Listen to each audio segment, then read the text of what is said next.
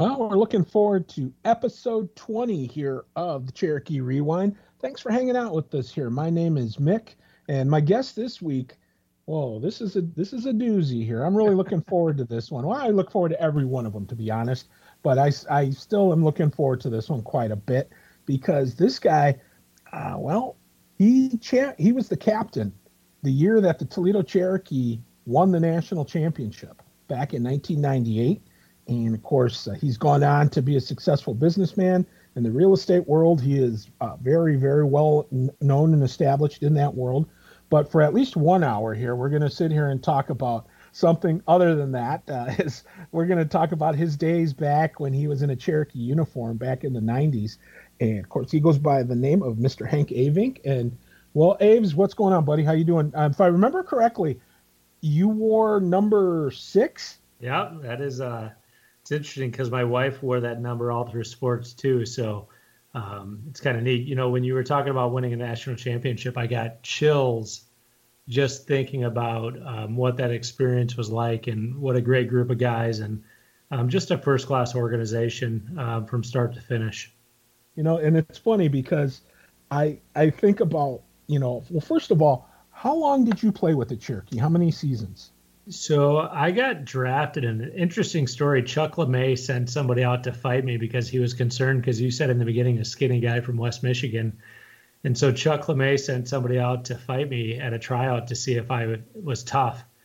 And uh, so I fought the guy, and I hurt his knuckles pretty bad. And uh, I don't even think I threw a punch. And it was funny. The guy actually, when he landed on top of me, because I pulled him down, he spit in my face and said, uh, welcome to juniors rookie. And uh, nice. uh, and I remember saying that would never happen to me again. And I hit the weight room and Chuck drafted me. So I started in 95 or 96 after I graduated. So I played three seasons.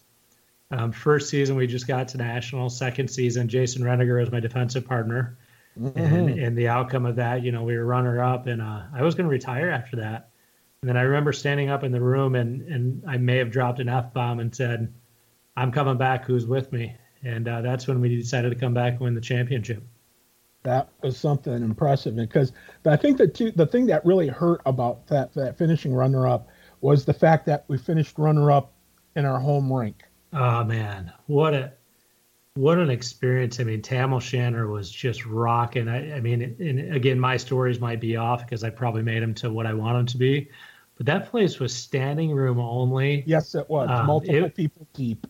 Yeah, it was just um, the experience and and that those games were just as good as hockey gets at that level. I believe. I mean, it was fast. It was hard hitting. I mean, it was just incredible. That was the year that, if I'm not mistaken, we uh, the Cherokee beat the New York Apple Corps.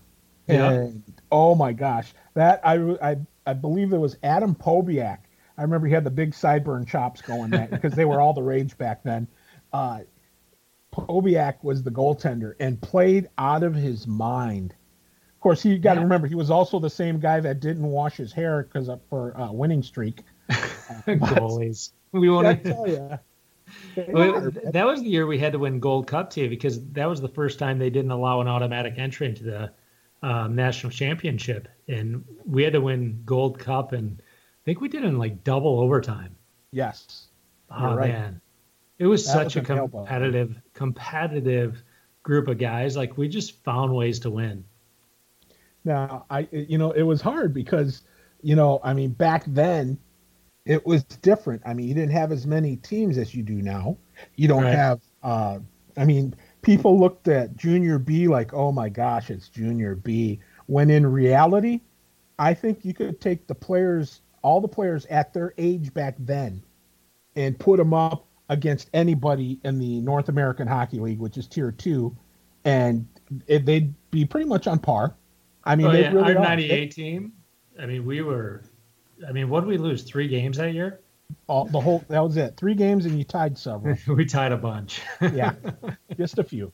But uh, uh, the thing is, though, is that man, you guys, uh, that was just a really uh, a tough team. It wasn't just all you know. It wasn't a, a, a escapades. It was, I mean, that team was gritty and tough. In addition to being skilled, I mean, yeah, you had guys up front that could light it up, like uh, Neil Price, of oh, course. Yeah. You know, side by side with JB, Justin yeah, Benjamin. Justin Benjamin, yep, uh, Andy Luhovy, all those guys up front. You know, that could uh, that could contribute, and of course, even uh, the, the guy who his name sounds like Oscar Mayer. Uh, Mike Kellemeyer. Oh yeah, but, Peeper. But, yeah,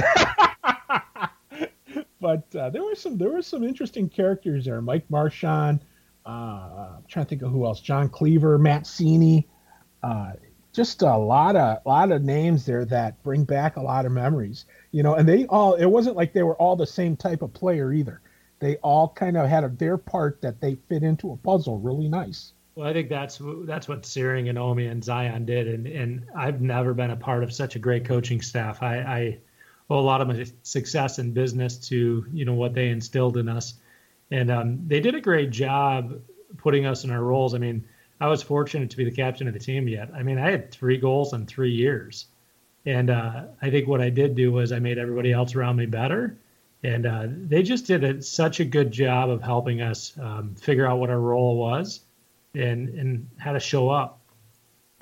You know, it's and that's probably the biggest key of it because I remember, and I'll never forget it. We were broadcasting the game actually on the radio, uh, the sports station here in Toledo, and I remember talk about showing up. Uh, I think it was Andy Luhovy had just lost his dad like the day before. Oh yeah, and and that was a really rough blow, and yet he still showed up and was in the lineup. I mean, you talk about showing up.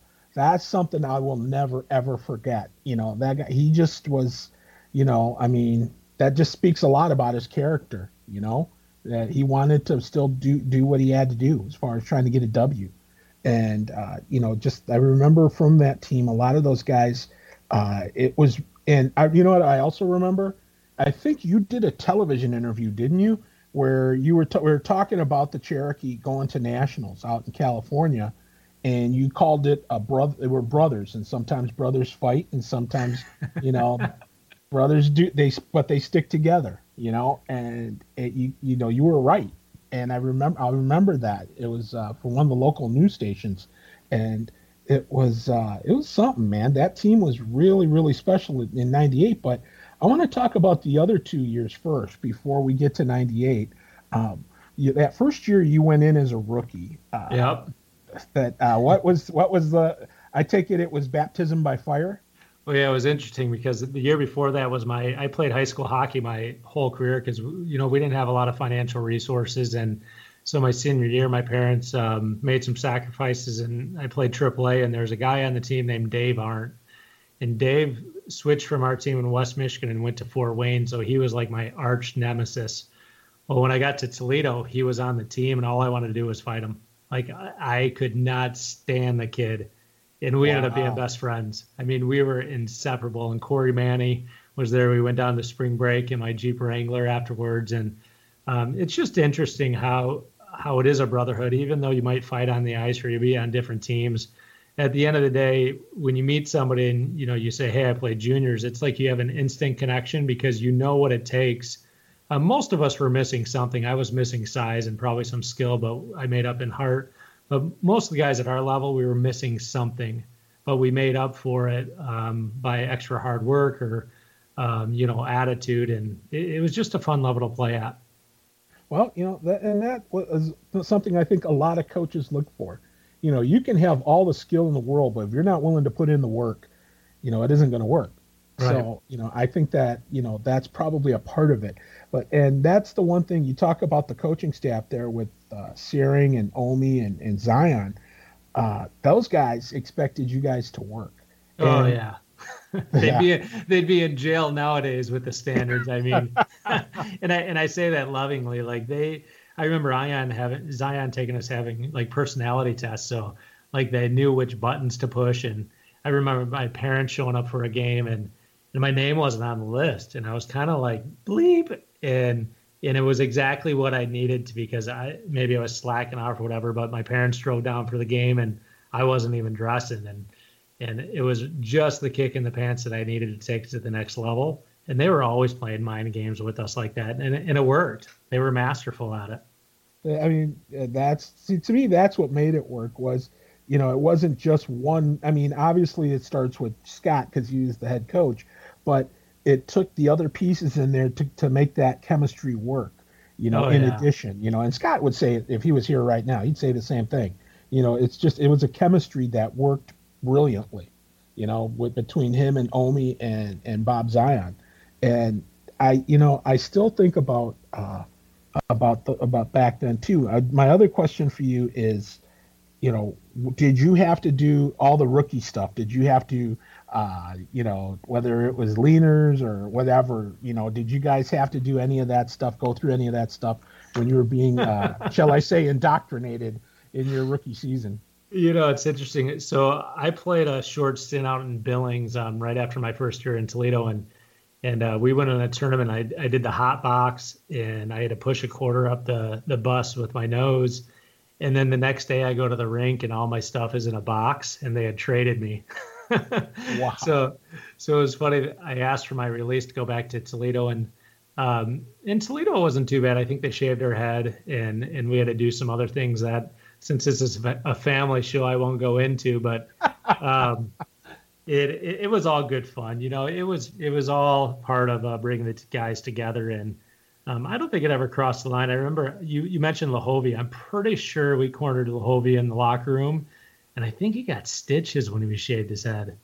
Cause he really? Uh, yeah, and I could be wrong, but yeah, he didn't want it done, and and we just said, "Son, it's happening," and it, was, it, it was uh yeah, you know it was all good fun. It, it, brings the boys together. And i didn't even know what leaners was until i started listening to your podcast. So that goes to show you how old we were. I mean we had to drive to games mick. Yeah I mean, that's true. I found that out through kellemeyer you guys did not have you guys did not bus to games no you guys no yeah you guys actually drove and you know what was really weird is even after they mandated that you know teams had to bus to in the league had to bus to uh, road games there uh, a couple of teams up in Michigan. I won't mention any that rhyme with hint. Anyway, uh, they uh, they would still drive, or or you know um, the Metro Airport team. Anyway, uh, yeah. they would drive their they would drive their uh, their vehicles and would all drive down to Toledo to play. They okay. would not they would not bus. And I was laughing thinking about that because it's like, my gosh, in today's world, my gosh, those guys would be like they'd be read the riot act, thrown out of the league or something. I mean, it was just nuts. It was different times back then. Oh yeah. Do you and remember? Uh, we, so when we played at Tamo for the championship, there was a team that we played, and they were all wearing no shields or half shields, and they were bigger, badder, meaner, and tougher. Minnesota. And, and, and Searing goes first period, and again, my words do whatever you got to do, cut them, stick them, get them so agitated at you. And we had them so far off their game that all they wanted to do was take our heads off. And I'm pretty sure that's the only way we could beat them. yeah. I think it wasn't it the like Minnesota, I think either Flying Aces or something like that. Oh, they were so big. They were so big. Yeah, I know that there was the they had a couple of teams there from Minnesota. It was the Owls, I think. They had the Lakers who we ended up losing to in the championship game. And then, if I'm not mistaken, didn't I think it was the Flying Aces? It was somebody with all, all the all the players had like bleach blonde hair. Yeah. They were, yep, they were all like 19, 18, 19 years old. So they had half shields and uh, they all bleached their hair blonde. Uh, things we do when we're young. I'm pretty you know? sure that's why I'm going bald now. yeah. Well, well, you know what? Hey, it happens to the best of us, so don't worry. Uh, but uh, I, you know, I just remember too that. Uh, oh gosh, what did we? Oh man, oh, uh, the my this was my introduction to uh, basically pulling a a, a, a rib on somebody. Uh, it, the first game that I uh, I was broadcasting, I did. I was also doing the music for because okay. they needed, they needed somebody to help in the press box. So I was doing the play by play uh, I was doing PA announcing, and I was doing the music. So uh, it, it was New Mexico because I remember they had that big kid, Mike Wolf. Uh, oh, yeah. yeah. Like he, that guy was like six seven or something like that. Anyway, he uh, he was a defenseman for New Mexico, and I remember when they came out, it was Ventura and and those guys in New Mexico. They were playing each other, and the guys the guys from uh, I think it was from Ventura. Uh, one of the guys had uh, come up, or one of the guys that didn't dress came up, and he said, "Hey, do me a favor," and he gave me a CD to play, and it was a CD of like Christmas favorites by some Mormon uh, tabernacle choir, and it was like real heavy organ, serious stuff.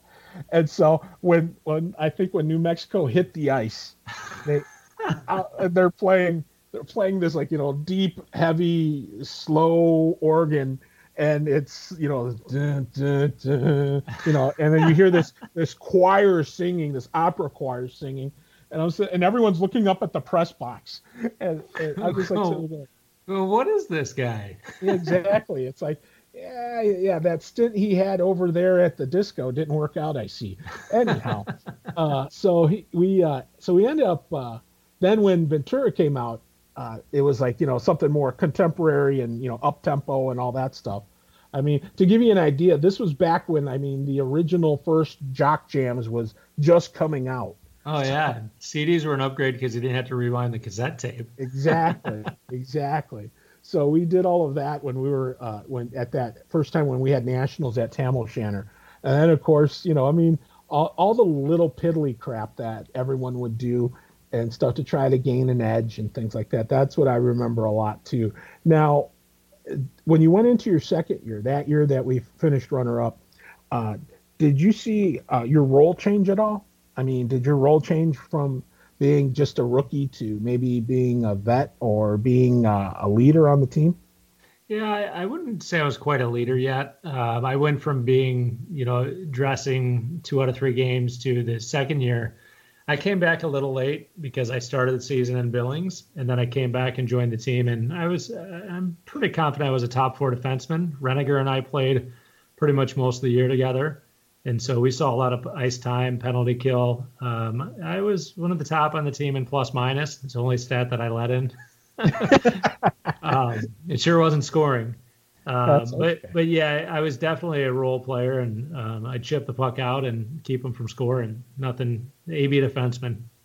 Well, that's all right. Now, uh, here's the question: You say you didn't score a lot. Do you remember your the your first goal? Oh, absolutely. I could I could tell you exactly where I was on the ice and and like I, I almost teed it up like a golf like a golf club and and I shelved it and the celebration was one to be had for memories. And uh, yeah, I could tell you all three of my goals in juniors and probably all five of my practice goals too. oh, practice goals. Hmm. Hey, hey, I, was, I understand when you don't get many, you remember what you got. So wow. now uh, you played with Reniger uh, the first two years. Who did you play with uh, in the third year? Um, remember Psycho, Andy Thiessen? Oh God, yeah. yes, yes, yes, Andy. Good yeah. Old, he, Andy, uh, yeah, we were defensive partners. I, I'm pretty sure, you know, Mick. I think I had and this is no joke, probably six to eight concussions that last year. Uh, and back then, you know, we didn't know what we didn't know, but stuff was starting to come out on what um, what the repercussions were. And it, you mm-hmm. mentioned it a little bit at the beginning that the first game of nationals, I got knocked out.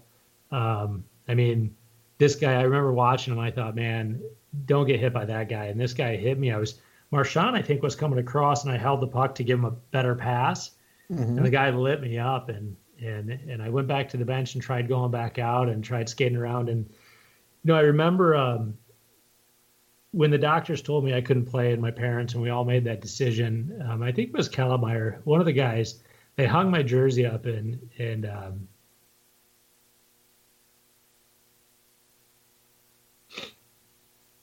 and they said, "Hey, you got us here. Um, we'll take it from here." And they all hit it going out. And to be you know 18 19 years old and and everything you worked for for basically your whole hockey career and and it's something you can't see as a head injury and and you know you wonder if you're making the right choice and um, it's probably one of the toughest choices I've ever had to make not playing because um, you know at 19 on you know at the point you're thinking you're in in invincible. Invincible. And, yep. Yeah. So you know, even though we won the championship, getting it in street clothes, it was probably the best thing to happen to me because as soon as we won, I couldn't wait to get home.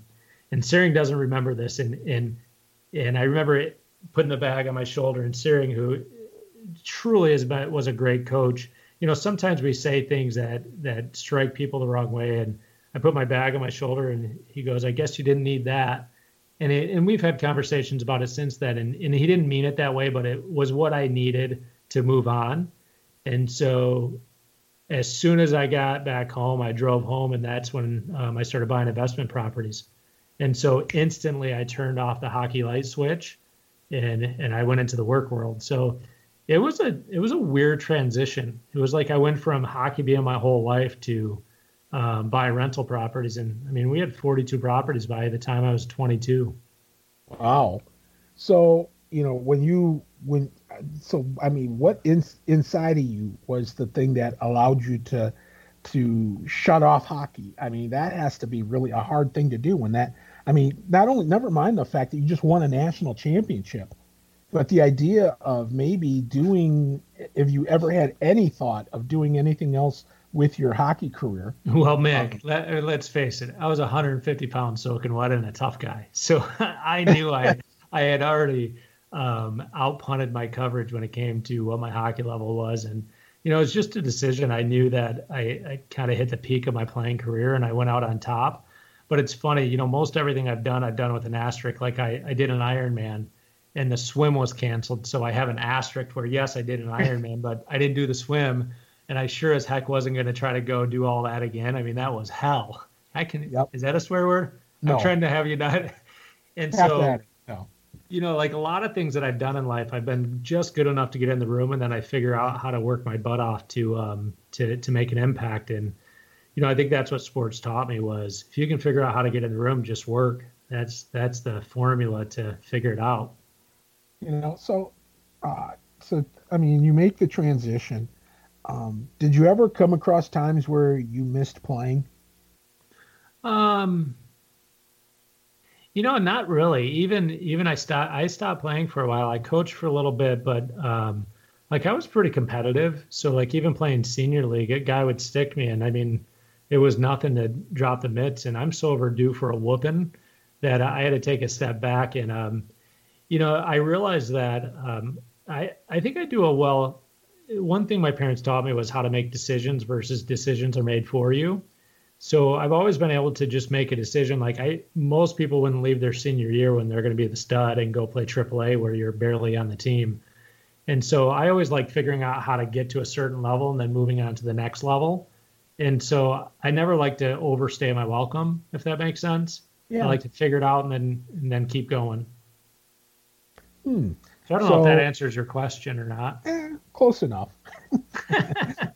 but, so let's talk about some of the fun stuff you did back then. Uh, who were the who were back in in your first season, first two seasons? Who were some of the guys that uh, you saw as uh, boy they they're crazy? And so with some of the with some of the stunts that they pulled. and me.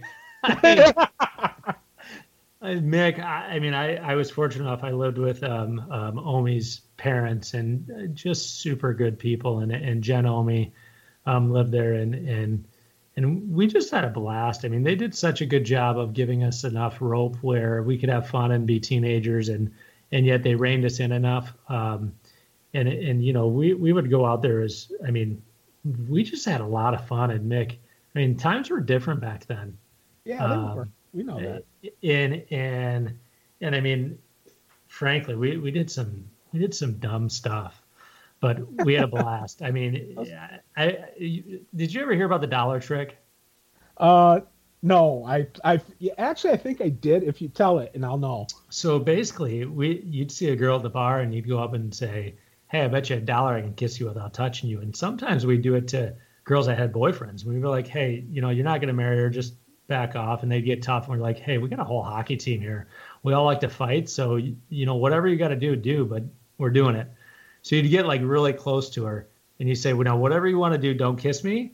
And then you'd kiss her and sometimes she'd start kissing you back and then the boyfriends they're all mad and i mean it was just a debacle yet. I mean you get 20 hockey guys at a bar or at a party, and I mean, we're just looking for we're just looking for trouble, and it, that's why when I say I'm overdue, like I so deserved just to have been knocked out a few times, and you know, I, I think it was we were all, always trying to one up each other, and I mean, it was just ridiculous, but it was it was fun.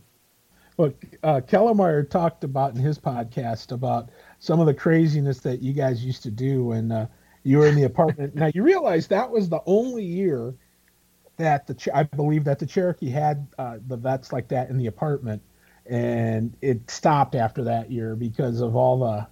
I, I think you guys blazed quite a trail. Let's just put it that way.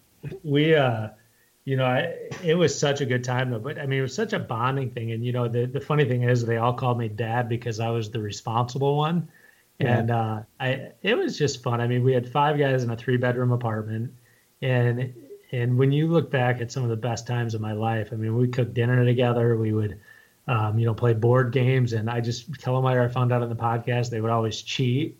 And, yeah. and, and, um, it was just, it was something special.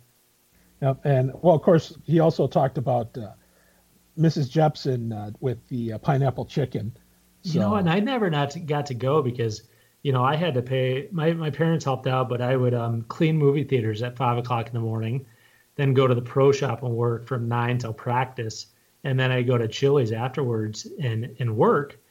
And so I was working three jobs playing. And, and I remember I was so poor that I would watch to see who wasn't disgusting. And if there's leftovers, I would eat their food because it was, it was either buy beer or buy food and if I could eat it off people's plates, I was going to eat that, that and buy beer later. that may explain why you were 150 pounds soaking wet.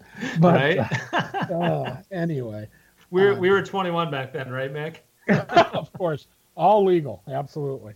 Anyhow, never mind the whole overage thing. But uh, anyway, uh, Sylvie, I, I, I guess that uh, who do who were the guys that you you remember looking up to in your first couple seasons though?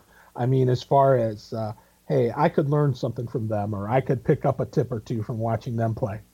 I, you know, um, I remember Brendan Rodgers and Johnny Cotton, and and and um, it was funny. I remember we were at tryouts and we were all in the hot tub, and Kellermeyer was in there, and and we were all rookies before we even made the team, and and Kellermeyer comes in, and you you see Kellermeyer, and yeah and he's we were like, "Who are you playing for next year?" He's like, "The Cherokees," and we were all like, "Who's this guy?"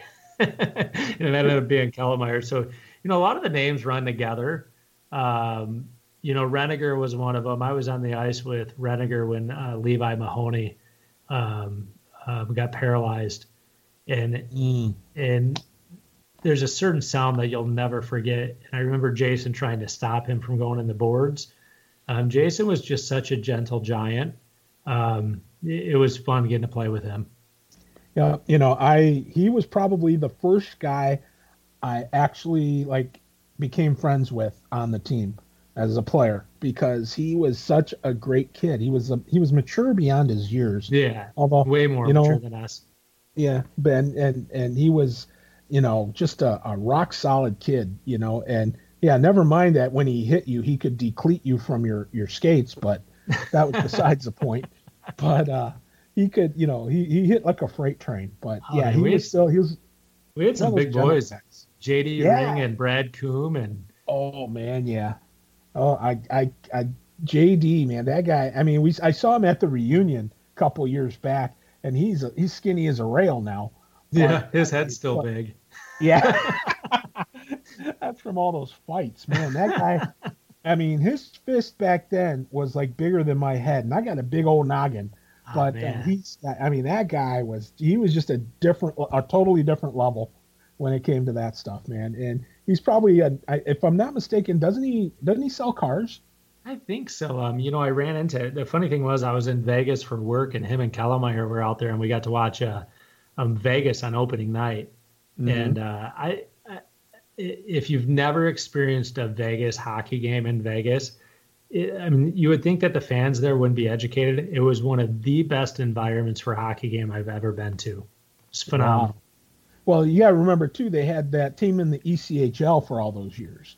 So okay. it's not. I mean, pe- just because people think that uh, you know, that it's minor league. You know, it's not the NHL. Well, you know what? It's still hockey. Oh, it ain't the you know. It's still people understand the game because they follow you know through the ECHL team and they had a couple junior programs there and stuff. Uh, they still know they understand the game. There's enough people out there that understand the game, and so you know I I can appreciate that though. And I just I just remember JD though man coming in and he forgot his skates so he didn't play in the alumni game that weird. Okay. And, uh, so he I forgot his that. skates. yeah, I scored two quotes. goals in the alumni game, Nick. Yep. That was a. I almost matched my career total. in one in one afternoon. You know what the funny part is with that one though? Uh, I watched a lot of those guys that played that game, that alumni game. The uh, younger guys, the younger alumni, and then the old geezers. You know, like you and Kellemeyer, Marshawn, Coombe, all those guys that came out. And it's like, you guys, I mean, and it tells you the difference. you guys have a better, I think, a better understanding of it because there weren't as many teams back then. So with a smaller number of teams, you had better players that were filtering down. Right. And so I mean, the, the, I mean, you look at a guy like Derek Stum. Okay, he's not the he's not the tiniest guy around. Right. But by gosh, he he could he, find the net. Oh man, like nobody's missed, and he still to this day. I watched I watched him at that at that thing, and he made people, you know, the young kids that were playing against him look stupid. He still he just has a great set of hands, and I was impressed. And I'm like, that's the difference between, you know, the game now is still exciting to watch. I still get jazzed about it and love it. It's just to me that I think back then with fewer teams, you had uh, some skilled guys that filtered down. Where now it's a little bit more watered down, but it's it's also a testament to the fact that hockey is a much more popular sport now. It isn't just a regional northern thing. Right. So, you know, so I can it's a two way thing there. But still, the point is is that you older guys were taught a certain way, and you still some of those things that you can't you either have it or you don't you guys got it and still got it because even though you're at an advanced uh, advanced age, you guys can still do things with the puck that some of these young kids should take a take a note and pay attention to. I just don't pay attention to me because all I did was work hard back in the day. well, it was funny because I'll be honest. Uh, I remember walking into the Ice House bar on the day of the reunion and and the alumni. I walk in there and I see you from behind and I'm like, that's not a player. Because you're, I mean, you're you're still still a slender guy. You know, oh, of guys. I mean, it's like my left leg weighs more than you do. Okay, so that and that's a positive thing for you. Trust me. It wasn't uh, during the playing days. I mean, that was the toughest thing. Was oftentimes I'd try out for teams, and I and I, every trial I went to, I get in a fight with a veteran because it was a way to get noticed. Yeah. And uh, they were just concerned about my size and and but now it's a blessing. I mean, it's awesome being 150 pounds and and and and yeah, not being not being whaled out and hooked up to machines and everything else. But uh, now, I you know I just think about though the fact that you know obviously you did something right, not just working hard, but you did something right out on that ice because in that third year you were named captain.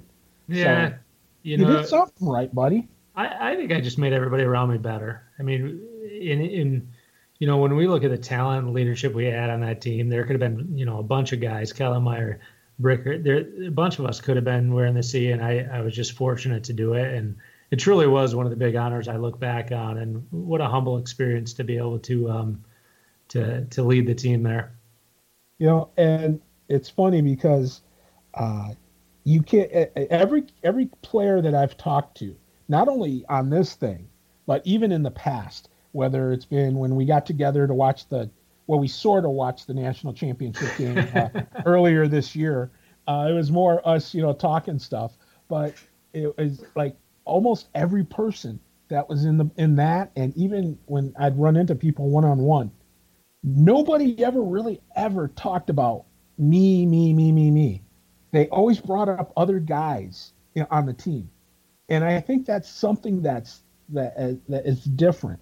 I mean, when you have that, that's what uh, that's I think what breeds success is the fact that if you got that mindset, you're talking you're not talking about yourself so much as you are about the people around you. And i think that's something you see very much with uh, a lot of the older guys is that they and i think too it's just part of the fact that you know you don't think about it while you're playing. You think right. about it when you're uh, you think about it more after you've played.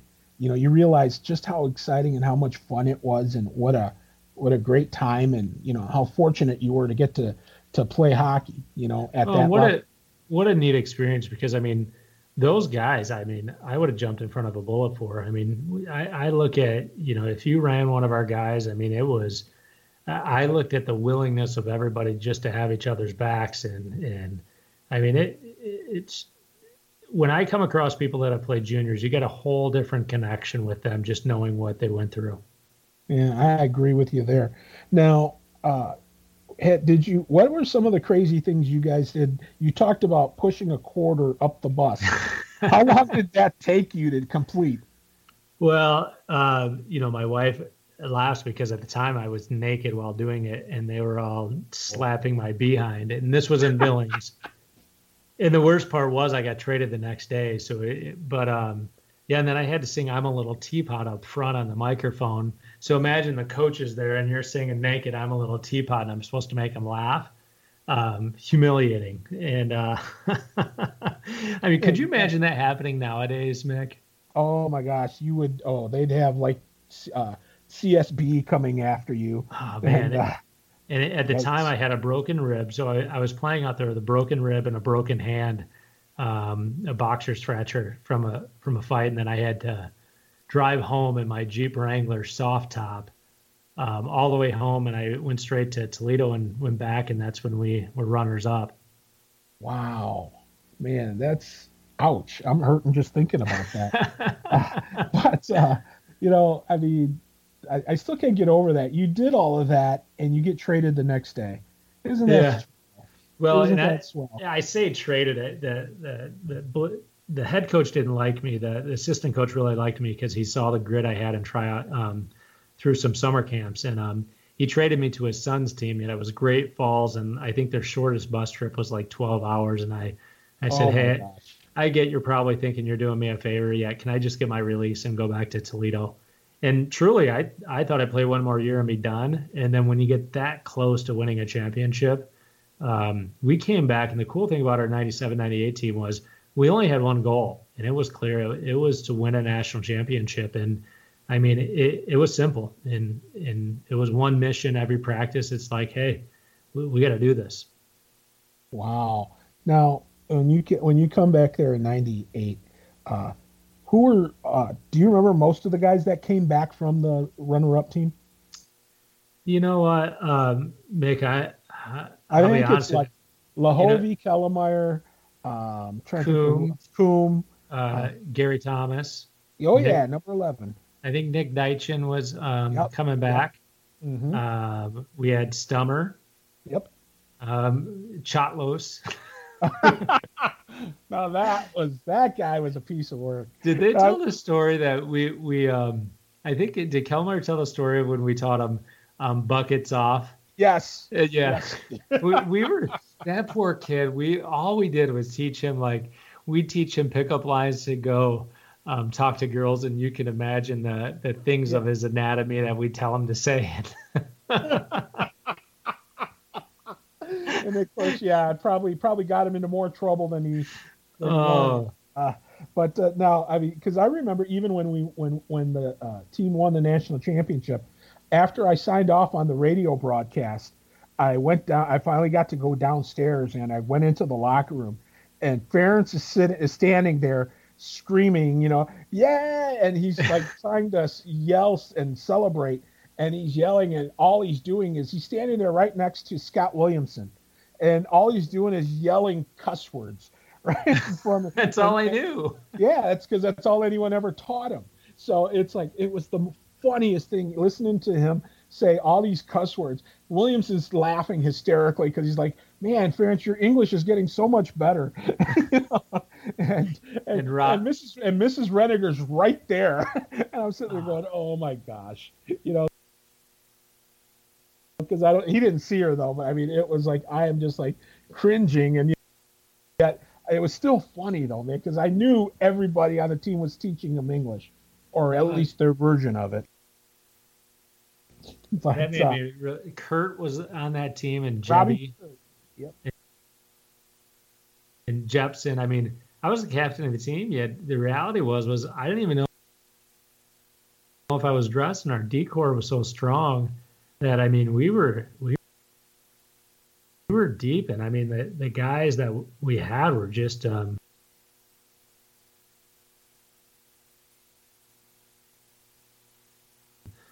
phenomenal. Yeah, I mean, yeah, you're right. Rob Kurt, Scott Williamson, of course, they were a pair. Uh, yeah. And then you know, you had Jeppy and all those guys. I mean, it was just so much. It was just.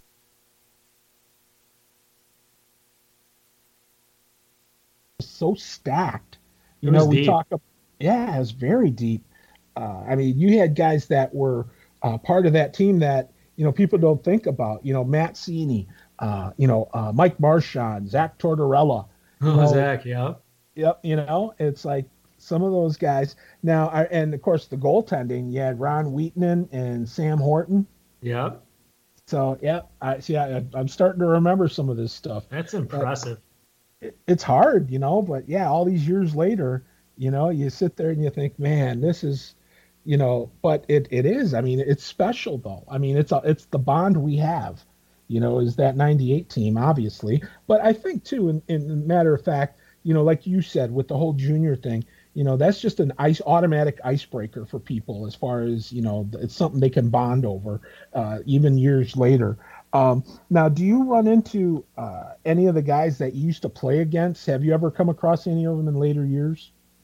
Um, I haven't. You know, um, Paul Picard. I, I, don't know if you know Pick. He yep. He's been a, um, an icon in the junior hockey ranks. Um, him and I have connected a few times, but um, you know, I, I really don't. I mean, I I thought I couldn't wait till my kids could put on skates and and you know, I got a gymnast, I got an actor.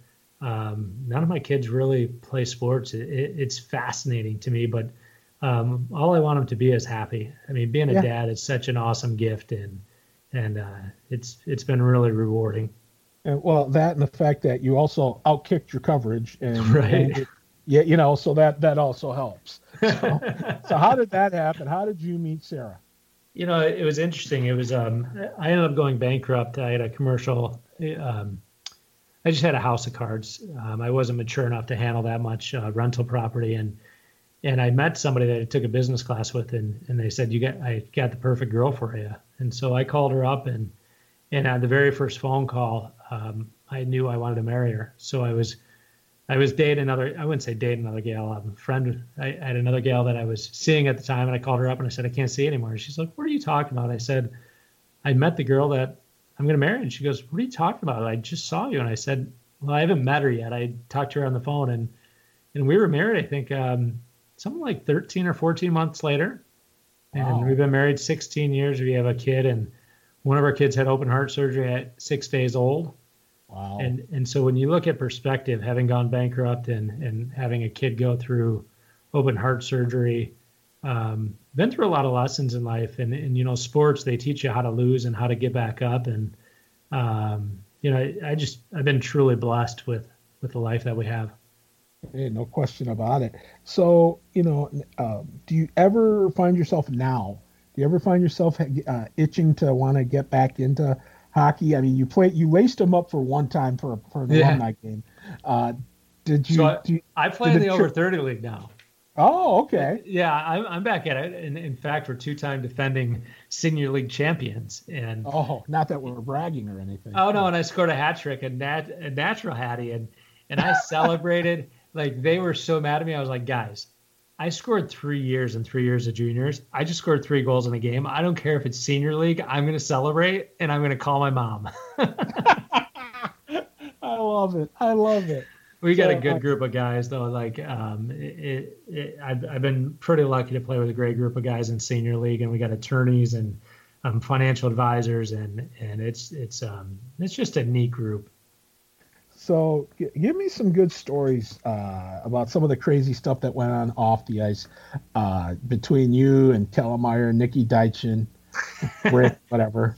I mean, so Deitchen could be the story of a podcast where we don't even have to have Nikki on it. You know, So, but here, here's one I think tame enough. So, you know, we used to go to Windsor, and Okay. um, um, Gary Thomas, we were, we were driving up, and and I said, "Hey, Gary, can I punch you?" Oh wow, yeah. And and and, he goes, "Yeah," and, and I hit him, and I didn't mean to hit him as hard as I did, but I hit him hard. And and he goes, "Oh, my turn." I was like, "No, dude, I'll hit myself." And I think I was wearing my high school class ring for some unforgot reason. And I go, "No, I hit myself." And I hit myself, and I gave myself a shiner and like split it open. So Oh, um, we go to practice the next day, and Omi goes, Avink, what happened? I said, Thomas hit me. And he looked at Thomas, and there, there was nothing wrong with Gary. He goes, No, he didn't. What happened? oh, man. And, and, and I'd love to tell you more yet. Um, oh, man. Cal, we, we got a. paraphrase. We, we got a we got a group of us not too long ago during COVID where we were playing Texas Hold'em, and we Okay. talked about um, some of the non PG related stories. And good God, the memory that Calamire and, and those guys have, um, um, Bricker and and and the stories. And and at the end of the day, we were just young kids trying to figure out how to become adults and find our way in the world and and you know, I was flirting with girls, and it, but it was more about I think the brotherhood, Mhm. and um, it was just neat. I remember we called into the Jerry the the Jerry Springer show, tried getting on there. Oh my gosh. We we we applied to be a um, um, a reality TV show because that's when those were just starting. Could you imagine if the the apartment would have been a reality TV show? Uh, it wouldn't have been able to be on broadcast television, from what I understand. Oh God, Nick, there, there's there's one story I, I I can't tell you. I could tell you off the air. Yet the guys played a pretty good joke on me, and um, um, let let Paraphrase. paraphrase. um, they pretended somebody was pregnant. Oh no. Oh God, it was it was it was awful. I mean, they and I, and I won't tell you details about the story, but it involved Brickard and and it was um yeah, it was a mean, horrible joke. Ouch. Yeah. Ouch. Uh, so when did they? How long did they let it go for before they uh, clued you in on it? Just about two or three minutes, yet it seemed like forever. Because I mean, you know, I was 18 years old, and I mean, it would have changed my whole world. And and I mean, it was, um, you know, I'm actually glad it happened because you know back th- back then, you know, um, it- back then I thought it was cool to like get the girl and stuff, and and I couldn't figure out why I was m- kind of miserable and disgusted with myself when that stuff would happen, and I, you know, I thought, is there something wrong with me? And and the reality was was um, it wasn't me. Like I, I think we we got to experiment with a lot of who we wanted to be. And you know if you met me now a lot of the guys would be like like who are you? And and i found my real self. And that's one thing i love about my wife is she helped me discover who who i really am as a human being. Mhm. um you know back then i was a womanizer and and and i look back and and you know pretty disappointed in my actions. But um i was trying to figure out who i was. And it's part of the process. You know, you make dumb decisions, you make mistakes, yeah and we all do that. Though, you know, that's not that's not exclusive to to to Hank Avink or to the, any guy that plays hockey. You know, that's all of us. So well, you in, know, testament to Searing, eh, you know, Searing was such a great head coach, and, and Omi and, and Zion, they did such a great job of helping us become young men and made it more than just about hockey. Um, and I'll be forever grateful for, you know, Searing had, I think he had triplets that year. I mean, Yep. he still showed up and, and was a phenomenal coach for us. And, and um, you know, just a lot of gratitude because they made a lot of sacrifices to do what they did for us. And, you know, yeah, Nothing wrong with that. Now, who was probably of the bunch in the apartment? Who was the mouthiest, and who was the probably the uh, the loudest and the uh, most uh, talk? I wouldn't say talkative, but uh, they just like were the loudmouth of the bunch. Sober or you know Calamire and Calamire and Deitchen were always getting us in you know some sort of because like they do stupid stuff but like we'd have to have their back so you know Gary and Coop would go back in the room and that's when dial-up internet was on so Oh, you know, yeah. it was, it was usually Kelmer and Deitchen going back and forth, but um, I found out that I can't drink whiskey, so I was either really funny or just a complete moron. I mean, we all did our our uh, we all had our DNA in getting ourselves in spots that I'm not sure how we got out of. yeah, yeah. Kellermeyer told me the story about uh, you guys going into a bar and running into Omi's sister. Okay. Yep. What? Yep. That was an expensive night. That's what I wanted to know. How expensive was that? Uh, tell the story from your perspective. Kellermeyer told me his version. I want to hear your version. See how close they correlate. Well, Mick, you got to remember, I lived with her my first year, so yeah, um, you know, and and I, Mick, I don't have the memory these guys have. Like, yeah. I I don't know how they remember the stories. I just remember we would we would go to the club and and it was interesting. We just thought like we were the king of the towns, and it's so comical looking back because, I mean, we'd have three, four hundred people at our games, I think, and uh, yet it was just such a neat experience. But uh, I remember Kellermeyer saying that uh, that he they ran into her and her then boyfriend, I think is now her husband. Yeah, uh, and uh, said that uh, to basically keep her quiet she, they were go- that you guys had to buy their drinks the rest of the night. Yeah. And so it's uh, so so working three jobs probably came in handy that night, I would think. oh yeah, thankfully back then they had like dollar beers and and uh, um, yeah, it, it, was it was a good time. I I look back at how much money I probably spent on alcohol over all those years. I could have probably paid for my house. oh my gosh, that's funny. But uh, you know, now, I mean, tell me about Nicky Diachin because that guy was always. Um, you, you, I when I, I, never got to see him that much outside of the rink, so okay. you know, I always heard stories. I always heard stories, but I never got to spend a lot of time with him outside of the rink or anything like that. And I didn't with every any of the guys too much, but because uh, back then, you know, I was in I was older than you guys by a considerable amount, and you know, you guys were only you know 18 19 20 years old. So i'm just you know. All right i got one for you okay. I had brought a date back and um, we went back to the apartment and and nick runs out and he goes dad dad dad. And he goes can you tell me what time it is? And he used to like to play puppetry of um yeah. and so imagine uh, yeah, imagine sitting there as a date and your roommate comes out and, he, and he's wearing it as a wristwatch. oh my god!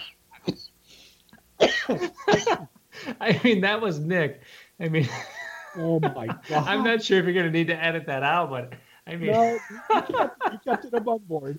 Oh my gosh, are you kidding me? Monkey brains or?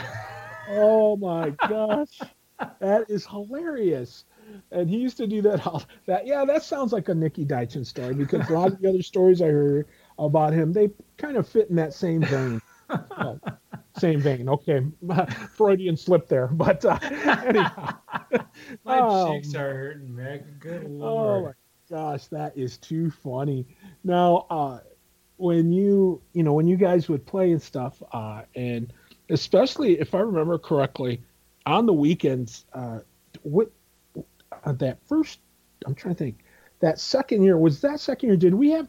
Um, did you guys ever play home games on the second sheet of ice, or was that just exclusively the the rink number one? It, it was rink number one. The only time that we played in the second sheet was uh, during nationals. Yep. Um, that's the only time we played over there. Okay. I'm just trying to remember because I remember a couple of funny stories uh, back then, but uh, it may have been a, a, later team. So I just I was just trying to piece it together. But uh, you know, some of those guys that I remember too, some of the, uh, you know, the reason I got started with them was because uh, Rich Osterhout uh, works at the, or the same place I work. So he would uh, he would tell me about the Cherokee and stuff, and I said, well, hey, I you know I want I can do play by play, blah blah blah. And so I go over there, and I'm I'm standing there next next to Dr. McCarthy, yeah, and, and McCarthy was doing it, and his problem was he would always do the start doing play by play, but then if something happened, like if a, you know, a bad call or something, he'd start yelling at the referees and stuff. He'd start chirping them and saying some things he wasn't supposed to into the microphone. So I mean, it was funnier. So I offered to do him, and uh, the rest, as they say, is history. But he was he was a piece of work, man. That, that guy. But uh, you know, I tell me about some of the guys that you work. I mean, obviously you talked about Chuck LeMay. What was it like uh, being around that guy, and what did he bring to the team? Yeah, Chuck. You know, uh, you look at Chuck and, and the Renegers and Doc McCarthy, and I mean, to have an organization that was um, they were just selfless. I mean, they they did so much for us. Um, you know, looking back, knowing what I know now, um, the financial investment that they did to run the team, and they were always there, and and um, you know, they were the heartbeat of the organization. I mean, if if you look at how much they did to um, to support us as young men, it's um, I mean, I, I, remember I saw Chuck at almost every tryout I went to, um, mm-hmm. and uh, it, it's just a um, pretty special group of people. I mean, the hockey community is just awesome. Um, Mick, I don't know if, if you knew this, but I, I was a referee for about 30 days. Really? no, I did not know this. I, I tell you what, I wish I would have refed um, um, earlier in my career because it gives you such a different perspective. And I refed the referees one game when I was sick as a dog and and they were just brutal to me. And I, I came in and I handed them my whistle and I said, I'm done. Um, so do this for me. If you still play, think twice before you yell, yell at the refs because uh, you might want to grab a whistle. It's a lot tougher than it looks. oh, no question about it. I couldn't agree with you more. Uh, you know, that's funny. 30 days. Hey, yeah, more than some. That's more than some.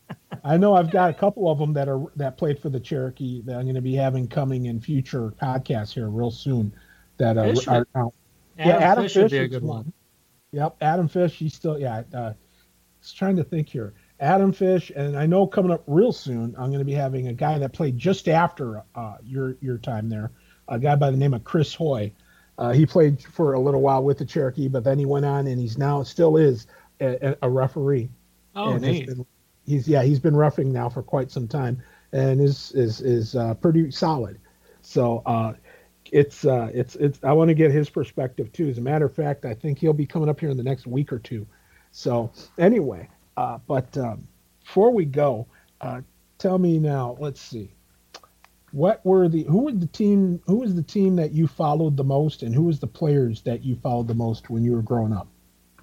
Um, I was a Red Wings fan, and and so and also uh, the K Wings. how I got into hockey was um, there was a family that had season tickets to the K Wings in Michigan, and there was a there's a guy by the name of Kevin Evans, and I mean that dude fought probably a hundred times a year, and um, um, they used to take me to the games and and you know hockey was pretty expensive and, and we were a small business in a small town and and I, I got started late and um, they used to call me crazy John because I used to just go crazy when the fights happened and wow. uh, so so watching the K Wings and the Red Wings and you know back then the Red Wings were um, um, in their dynasty um, yep.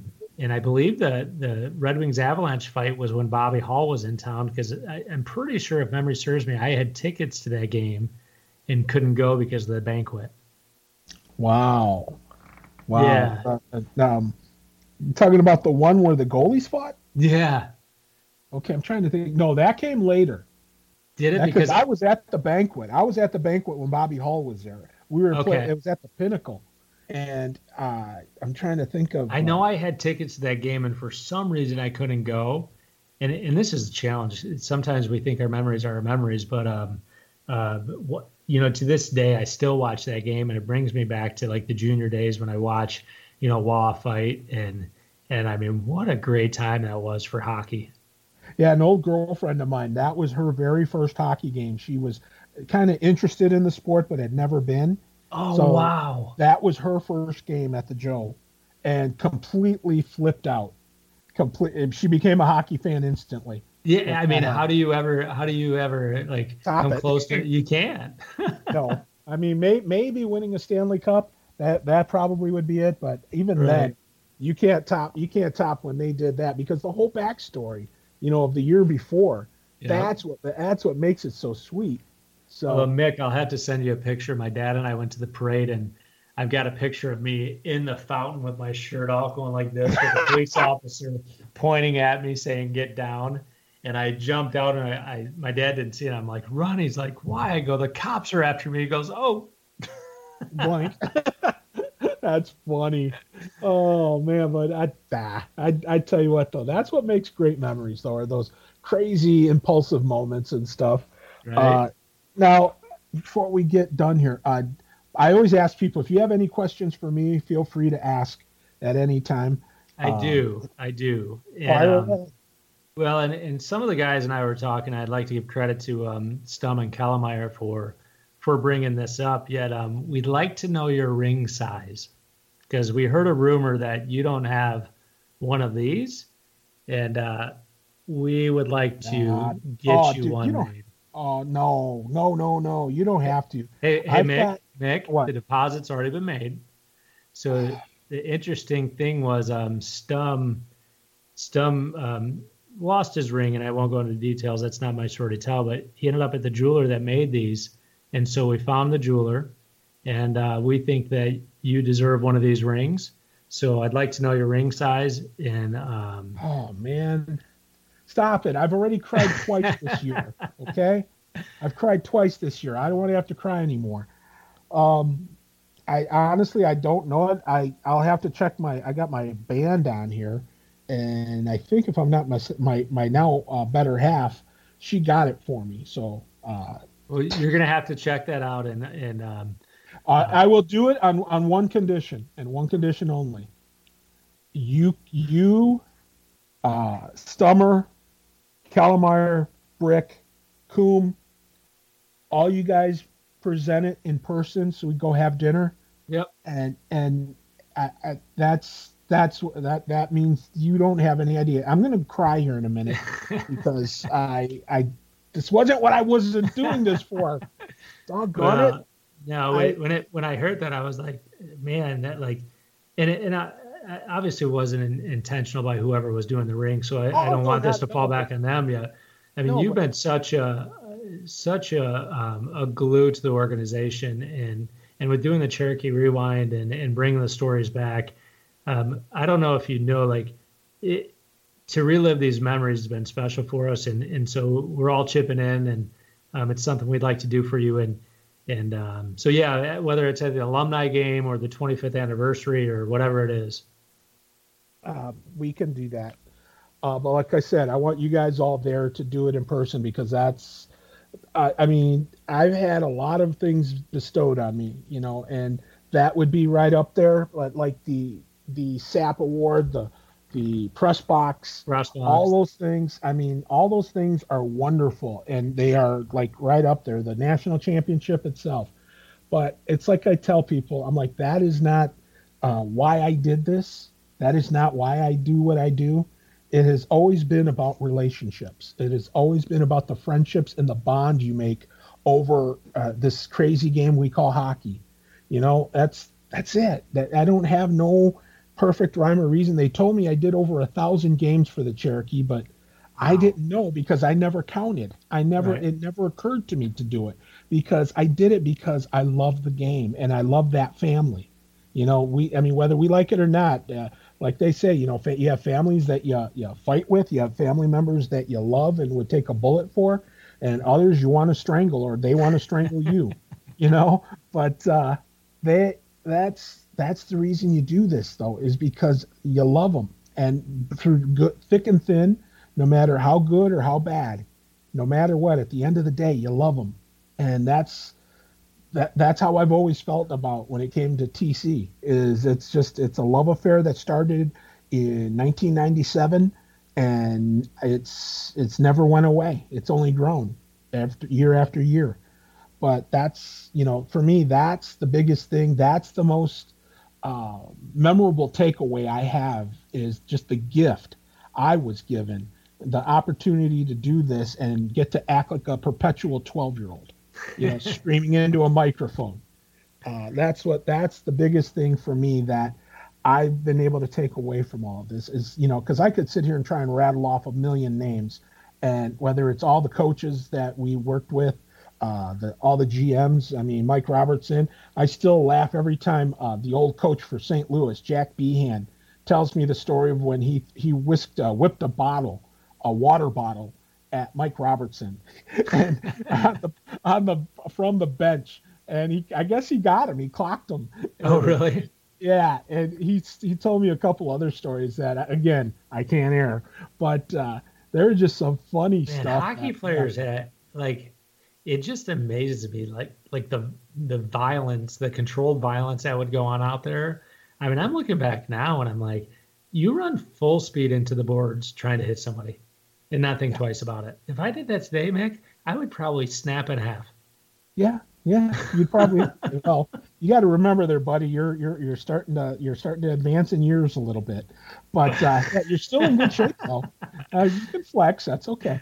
But uh, no, it's just the idea though that uh, uh, you know the the and the other thing that's really interesting about hockey though it's one of the few sports where no matter how violent and how agitated and how angry you get at somebody and you want to beat the snot out of them and go and attack them and you, and you guys you know chirp each other the whole game and you call them this and you tell them you're going to do this to them and that and the other thing.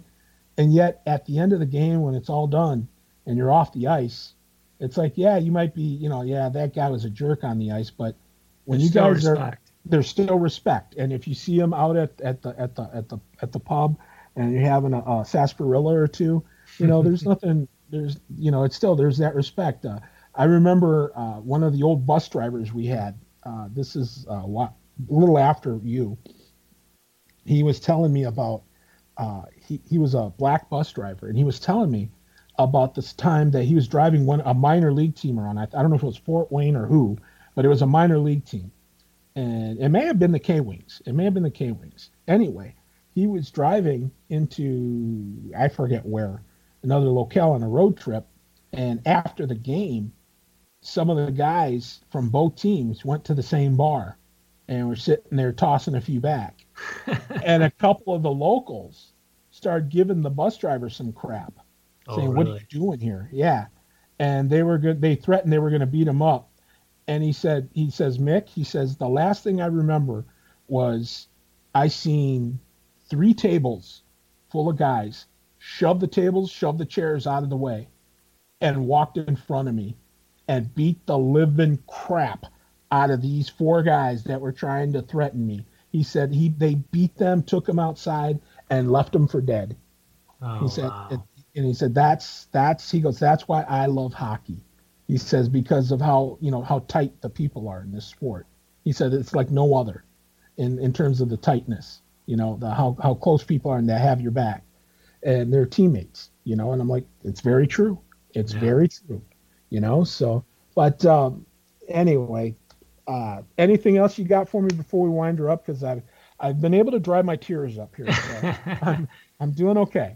Well, it's um, no, just thanks for what you're doing. It, it, it's it's it's humbling to have been a small part of such a great organization, and um, uh, Toledo is just uh, the Cherokee have just done a great job, and it's neat seeing it still going. So, um, thank you hey, thank you. You know, that's again, that's the big thing. Is you know, yeah, I know I'm the guy who do you know hosting this thing, but uh, it's still the reason I'm hosting it is because I want to feature the guys that were a part of this, that are part of that legacy. You know that because the guys now, the players now, they can say, yeah, it's great, you know, and I appreciate it, and it's pretty cool, but they don't know the they don't know the history. They don't, you know, they'll they might see the names up on some of the banners, and, and things like that they might see, but they don't know who those they don't know who those people are. You know, we were here laughing about Nikki Diachin, but they don't know that that guy that played that who when he was on the ice, he was tough, man. He was a tough yeah. kid. You know. We, you know, and that was tough too because um, a couple guys in the apartment didn't make the final roster. So yep. talk about a tough kind of grow up moment where, you know, you got three guys going to nationals, the other two guys not making the roster, and and um, yeah, it was it was just special getting to be a part of that. And um, so yeah, thanks for having me on here, Mike. Don't forget to plug the uh, the restaurant, even though we're not there. Um, the, what's the name of it on Lake Erie there? oh, uh, Chateau Louise. Yeah, Chateau yes. Louise. yep, it's, yep, Chateau Louise, right here on the shores of Lake Erie. Well, I do that when I broadcast from there, but uh, yeah, I always am grateful for them. They're always good to me, and their food's actually pretty good. So cool. it really is. It's it's legitimately really good. So, but uh, Hank, man, it's been fun catching up, buddy. I hope fun. we can uh, hope we can catch up again sometime. Like I said, you know, whether it's, you know, whether we watch another game or just get together on Zoom, a bunch of us, and start shooting the poop and uh, telling tales where we don't have to hold back. So, right. I'll just leave it at that. So, anyway, uh, Hank Avink, my guest here today, I thank you so much, good sir. Don't forget, you can give us a follow here on Cherokee Rewind over on podbean.com. Uh, that's where the, all the episodes are, are located. I always put it up on my on my social media and so you can follow it there and it'll uh, you put like it that way you it'll drop every time we put out a new one it'll let you know so uh, be sure wherever you can uh, consume your podcasts from whether it's iheart stitcher deezer spotify uh, tune in doesn't matter be sure to go ahead and give a, a, follow for that and they'll let you know every time it drops so my big thanks out here to hank avink and uh, hank all the best to you and yours and again, I, i'm sure like i said that we will chat again my friend Sounds good, Mike. Thanks. Thank you. Well, that's going to do it from here. Again, thank you so much for hanging out with us and tuning in. And we'll talk to you again next time, right here on the Cherokee Rewind, where, hey, we get to act like 12 year olds and we're doggone proud of it.